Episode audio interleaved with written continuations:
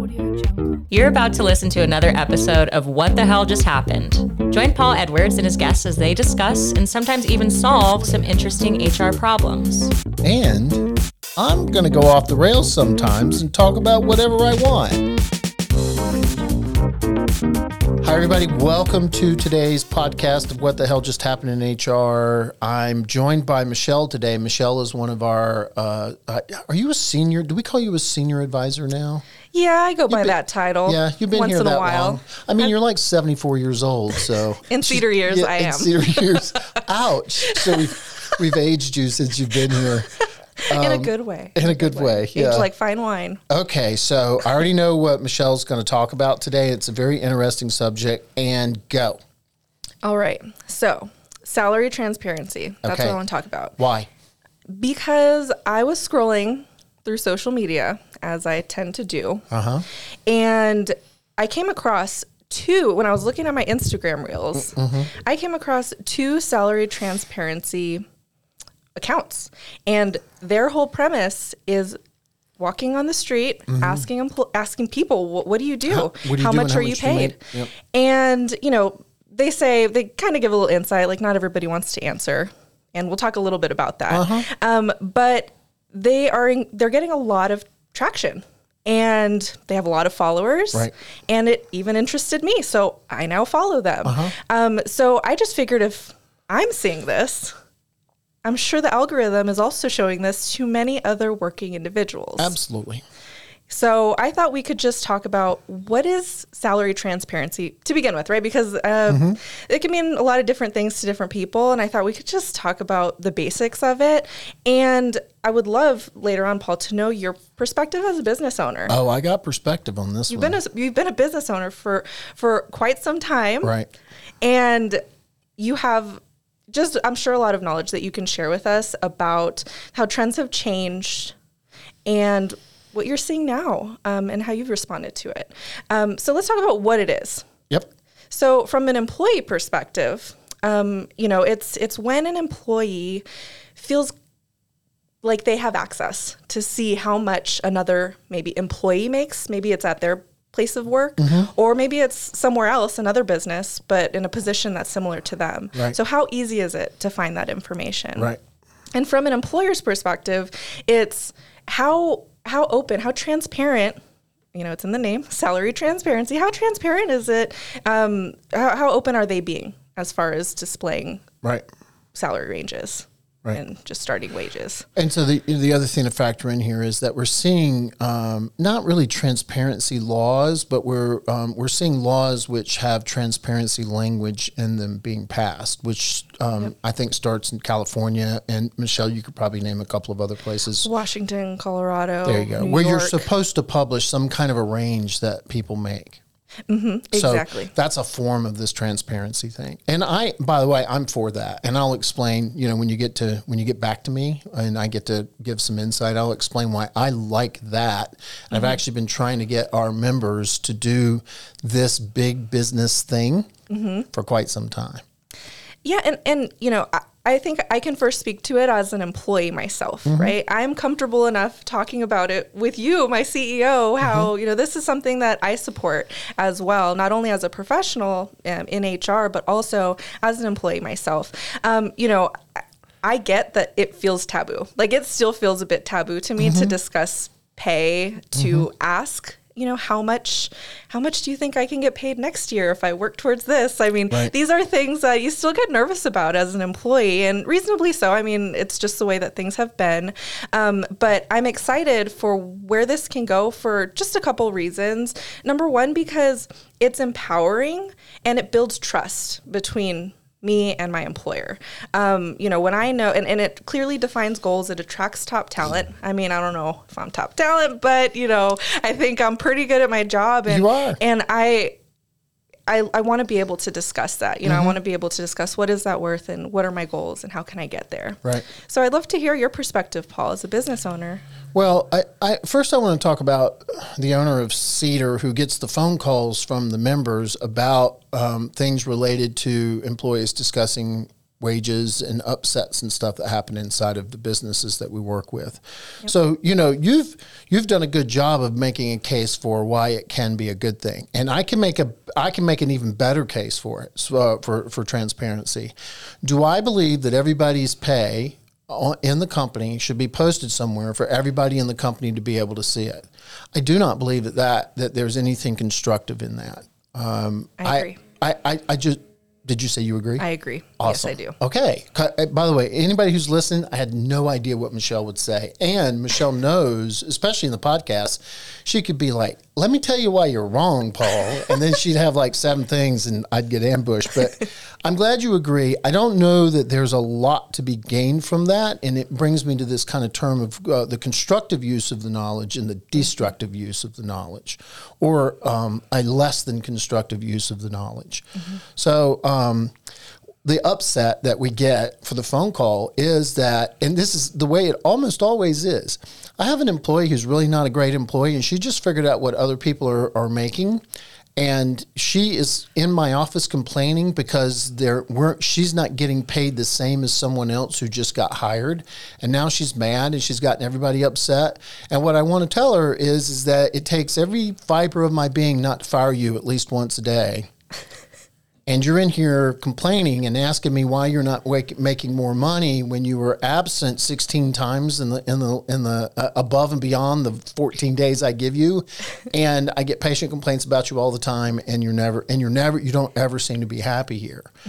Well, that's a subjective conversation, right? Yep. It's you're a you're bad and they're good and therefore they make more money and there is nothing to be gained from that conversation. Not not as a manager, not as that employee who maybe could be making more money if you could manage better and t- and show them how they could make more money. Mm-hmm. and um, what this comes down to, mm-hmm. Paul, and especially what we see at the Solution Center, because I agree, I've been on the manager side of it, Right. not loving having to explain why someone's getting paid a certain rate. Yeah. Um, but it all comes down to asking yourself, how is this going to impact me? What answer am I going to give that individual? Right. You want to be prepared for that because this is a reality. You know, this is, it's not going away. At least I don't think so. I think um, more laws are going to pass. Um, that's the prediction online, right, by professionals, is it's already starting.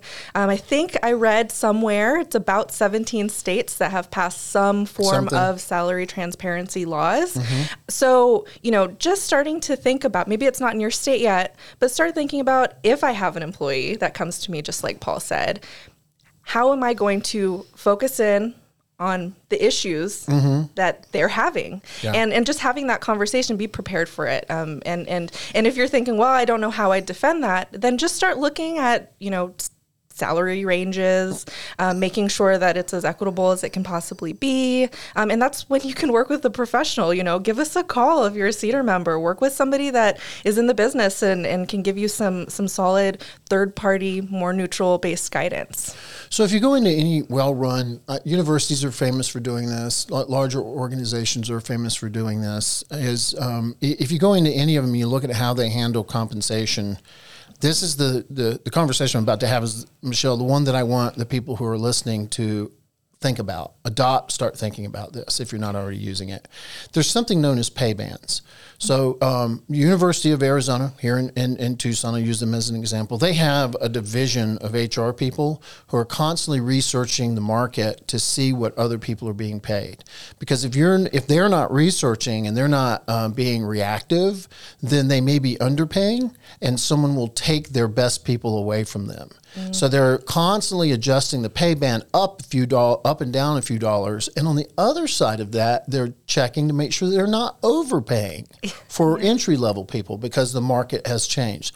So you know that's great for them because you know they have all the tax money in the world. They don't have a profit and loss. They can hire as many people to figure this stuff out and call around and research and pay for all sorts of things. That's great mm-hmm. We, you know, we can't be doing that. Not even, you know, most companies don't have the resources to be doing that all the time.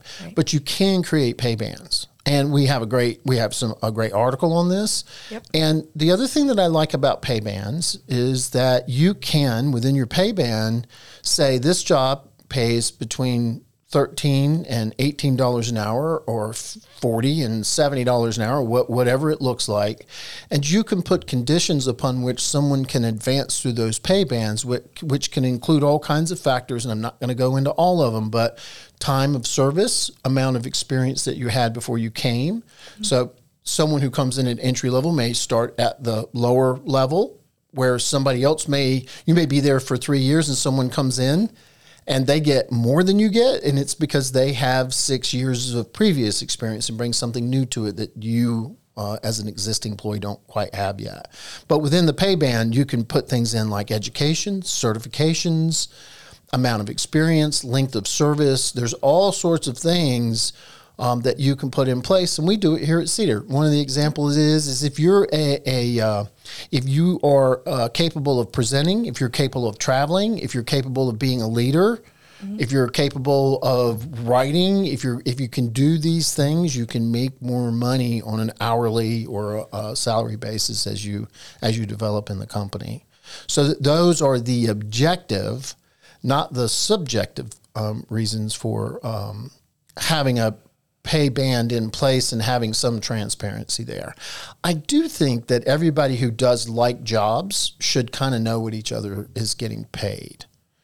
Mm-hmm. I mean, I think it's okay. Kind of range, you, you know, know you know that yeah. somebody's in the range, and you know if they've been here for six years that and, and they're a high performer, you can look over and say they're probably at the, you know, at the top of the pay band that I'm in. I'm still working my way towards that. If if that's the conversation that's going on. Exactly. I'm so glad you mentioned that, Paul. Just I've, I've seen those pay bands, you know, working at larger companies, yep. and I'm so glad that this is becoming a trend now, more so in small businesses. Um, even though not as much research research can happen, at least um, it's being thought of. You know, the other done. thing I want to offer, Michelle, is if yeah. you publish your pay band, then you don't end up interviewing people who already expect to make a lot more than what your pay band offers.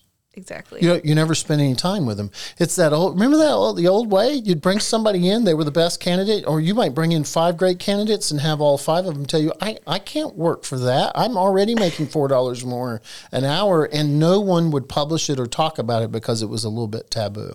Yep. On the other side of it, and this has always been very frustrating to me, and I think this goes back to you know, I didn't suddenly own a company. I worked, I worked in warehouses. I had, you know, I, you know, I've had jobs. I, I think a person should be paid what the job is worth, not what they negotiate themselves out of. Mm. So, you know, if I'm thinking I should pay you 15 to $21 in the pay band, and I say, what were you making at your last place and what would you like here? And you say, oh, I don't know, $14 an hour. I shouldn't give you 14 an hour. I should start you at 15 and if you've got the 3 years of experience I should char- start you at 1650. Yep. That's the that's the reason for the transparency. Exactly. The other thing is is that it's been shown that um, there, there a ton of studies out there that if you don't create some kind of transparency and you don't move people up the ladder, that there is a group of people who are disenfranchised in this model whereby they're always they were underpaid at their last job mm-hmm. and now they're going to get underpaid again because they just didn't know that they could negotiate or they weren't good at negotiating.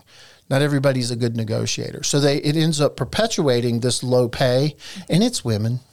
Mm-hmm. Yeah, it's. I mean, it's shown. I mean, I don't remember. It's like a woman has to work like six more months to make what males make. Yeah, as I was going through just just looking up some articles, mm-hmm. there was a lot of data out there. So if you're curious, there's a lot of gaps based on gender, race. Yeah. I mean, and we're not even touching on that today, but it's it's there and doing this will help to close that gap. It, it's never going to be perfectly equitable. That's what I'm reading, but yep. that can be the goal and and that's the idea here is that exactly what Paul said. You're paid what you're what you're worth as far as your job and experience go and those objective criteria alone. And as a manager and as an owner, it, you have to stop and do this. You have to do this. I mean, I should be more clear.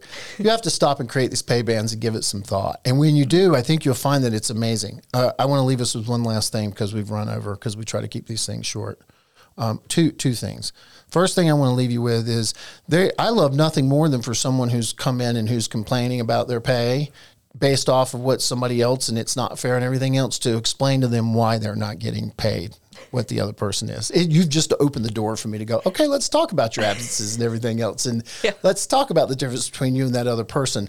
Now I say that I really don't enjoy that conversation, but that's where that's where that can go. The other thing is is that everybody just remember, we've said it over and over. It, it, you can't keep employees from discussing their benefits, wages, and and it, it's not legal. So just remember that if it's going on and it happens and it's not going on in a constructive way, which is a, a very common thing, tread lightly. You, if you're one of our members, you give us, you know, one of CEDR's members, you give give a, give us give them a call, and we'll take uh, good care of you. But um, you know, don't don't create a policy or tell people they can't discuss their uh, benefits or their or particularly their wages. Thank Did you I miss? Paul. Did I It's miss anything else? No, no. Is I, it, are we good? I think we're good. Yeah, pay bands. Study pay bands. Get out in front of this. There are all kinds of awesome advantages to pay bands. Yep. Thanks for joining us for this week's episode of What the Hell Just Happened. Do Paul a favor and share this with your network. If you have an HR issue or a question you'd like us to discuss on the show, send it to podcast at WTHJustHappened.com. For more HR advice and insights from Paul and his team of experts, you can also join the private Facebook group HR Basecamp or visit hrbasecamp.com. Make sure you tune in next week and remember, better workplaces make better lives.